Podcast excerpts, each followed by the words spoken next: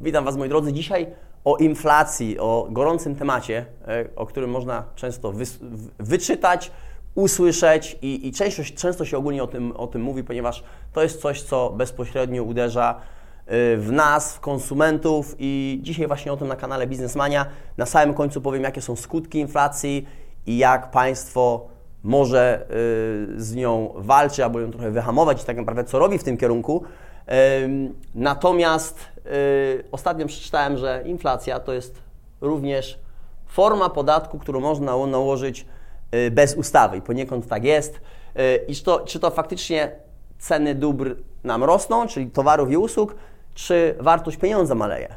Ponieważ nie chodzi tutaj o to, że ten sam produkt E, który jest ulepszony, unowocześniony, gdzie wprowadzona jest innowacja, on drożeje, ponieważ tak też się dzieje. Firmy podnoszą ceny swoich usług, ponieważ mają coraz lepsze produkty i inwestują coraz więcej pieniędzy. To nie, to nie te wzrosty cen chodzi, to chodzi o ten sam produkt, za który zapłaciliśmy jakąś cenę kiedyś.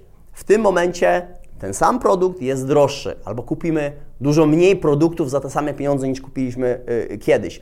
I E, kupując jakąś ilość produktów za jakąś kwotę, teraz kupimy dużo mniej tych samych produktów za tą samą kwotę w przyszłości. Wartość ogólnie pieniądza maleje. I teraz chciałem powiedzieć o mechanizmie, e, który tak naprawdę e, jest czymś, czego na co dzień się może nie zauważa, o czym się tak naprawdę nie wie.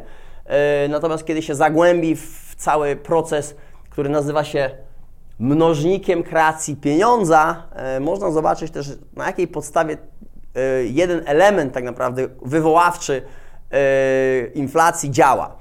No i właśnie to jest, to jest mechanizm, który nazywa się mnożnik kreacji pieniądza. I wyobraźmy sobie tutaj sytuację, gdzie mamy trzy osoby zaangażowane, Kowalski, Iksiński i Nowak, między nimi mamy bank.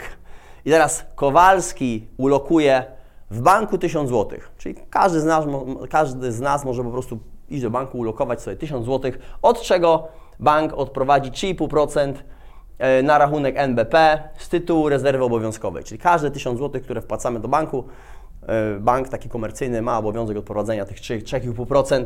E, następnie bank pożyczy Iksińskiemu z kolei 965 zł, które tak naprawdę zostało mu do dyspozycji wtedy e, wyda te pieniądze u Nowaka. Nowak powiedzmy jest przedsiębiorcą, no i e, ma, e, czy to sprzedaje produkty, czy usługi e, i Iksiński wyda u niego całe te 965 zł, co spowoduje, że teraz Nowak ma do dyspozycji te 965 zł.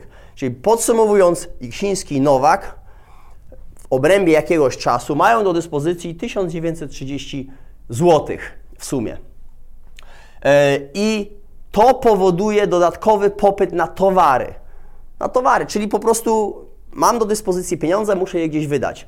Czyli Nowak ma do dyspozycji pieniądze, które musi wydać, możliwe, że wyda na, na jakieś własne potrzeby prywatne lub zainwestuje w biznesie lub kupi dodatkowe produkty, towary, które później może sprzedać. Mamy Iksińskiego, który no, wyda te pieniądze, czy to u Nowaka, czy, czy gdzieś indziej. Mamy te 930, 900, 1930 zł już w obiegu, co spowoduje popyt na dodatkowe towary i usługi, a to podniesie ceny, ponieważ jeżeli mamy popyt na towary, usługi e, i tych pieniędzy jest coraz więcej do dyspozycji, no to rosną ceny. I tak, tak to się dzieje e, w tym momencie na rynku. Wyobraźcie sobie, tam mam taki przykład w Stanach Zjednoczonych. E, no, często się słyszy teraz, że pieniądze są drukowane przez państwo, drukowane, dodrukowywane, tak żeby utrzymać gospodarkę, tak żeby przetrwać kryzys. I w Stanach Zjednoczonych w okresie 12 miesięcy w pandemii zostało wydrukowane 40% e, wszystkich pieniędzy, jakie kiedykolwiek zostało wydrukowane w Stanach Zjednoczonych, w historii Stanów Zjednoczonych. Wszystkie pieniędzy, 40% tylko w jednym, w jednym roku. E, I co powoduje popyt, czyli pieniądze, które zostały wpuszczone w obieg, powodują popyt na dodatkowe usługi i towary, co podnosi inflację, podnosi, podnosi e, ceny. I teraz jakie, jakie są skutki inflacji? E, no jeden z nich to utrudnienie prowadzenia działalności e, biznesom, przedsiębiorcom, e, ponieważ przedsiębiorcy muszą teraz sobie uregulować ceny, muszą przewidzieć jakie będą ceny, jeżeli ceny stale rosną i, i, i ta inflacja jest no, może trochę nawet i w przyszłości nieprzewidywalna, czy, czy ona będzie dalej rosnąca i jak szybko będzie rosła. Trzeba przystosować do tego ceny, a wiadomo, stale zmieniające się ceny w biznesie niedobrze ogólnie wpływają na, na, na biznes, na sprzedaż, na, na odczucie konsumenta, na, na opinię konsumenta, więc jest to utrudnione prowadzenie działalności. Mniejsza liczba inwestycji. E, ponieważ jeżeli mamy stale rosnącą inflację, inwestorzy, e, przedsiębiorcy no trochę się wstrzymują w jakichś odważniejszych decyzjach e, odnośnie, odnośnie inwestycji. Droższe kredyty hipoteczne, nie tylko hipoteczne, ogólnie droższe kredyty, ale nasz kredyt hipoteczny będzie teraz kosztował więcej, rata będzie wyższa, więc pieniędzy mamy mniej do dyspozycji, czyli pieniądze, które kiedyś mogliśmy wykorzystać i wydać gdzieś indziej, na przykład na jakieś przyjemności, na przykład na, na ogólnie na utrzymanie rodziny i, i kupno innych produktów czy usług. Teraz na to nie wydamy pieniędzy, ponieważ nasz kredyt będzie trochę wyższy, mamy mniej pieniędzy ogólnie do dyspozycji. I pamiętam, kiedy w roku 2008, kiedy był y, ten taki globalny, y, globalne, globalne załamanie rynku nieruchomości, mieszkałem wtedy w Wielkiej Brytanii i Wzrost inflacji, następnie e, podniesienie stóp procentowych no, doprowadził do tego, że było załamanie rynku e, nieruchomości. Nastrój zakupowy e, był trochę, trochę inny, zmienił się tak naprawdę. Wielu inwestorów wstrzymywało się z większymi inwestycjami. Jeżeli ktoś myślał o kupnie domu, czy, czy zakupie mieszkania, czy to jest dla siebie, czy na wynajem, wstrzymywał się. I to wszystko zahamowało rynek nieruchomości, który był tak naprawdę trochę sztucznie napompowany poprzez, poprzez y, rosnące ceny y, i takie, takie agresywne nastroje zakupowe, co można było zauważyć w tym y, pewnie momencie też do, do tego czasu przez ostatni okres, okres w Polsce. E, I czy to spowoduje załamanie się rynku nieruchomości, to co się dzieje teraz?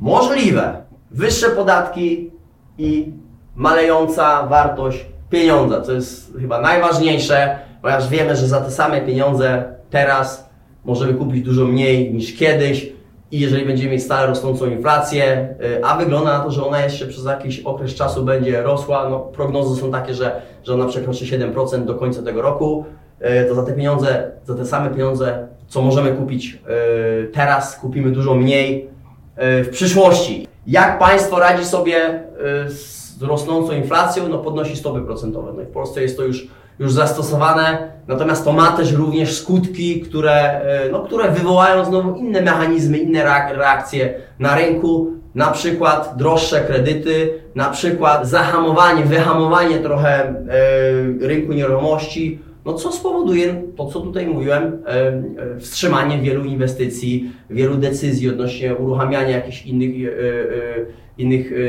inwestycji biznesowych. Tyle o inflacji. Jeżeli masz do mnie jakieś pytanie, komentarz odnośnie tematu inflacji, rosnących cen, rynku, gospodarki, pieniędzy, napisz w komentarzu. Jeżeli masz jakąś sugestię kolejnego odcinka, również napisz. Jeżeli jesteś tutaj po raz pierwszy, subskrybuj, jeżeli myślisz, że warto. Dzwoneczek, czyli naciśnięcie na dzwoneczek pomoże Ci y, otrzymać regularne powiadomienia o kolejnych odcinkach. Do końca roku próbujemy y, osiągnąć y, 10 tysięcy subskrypcji, więc bądź tego częścią. Zrobimy jakiś fajny konkurs, jeżeli uda nam się to zrealizować. Tyle na dzisiaj. Do następnego.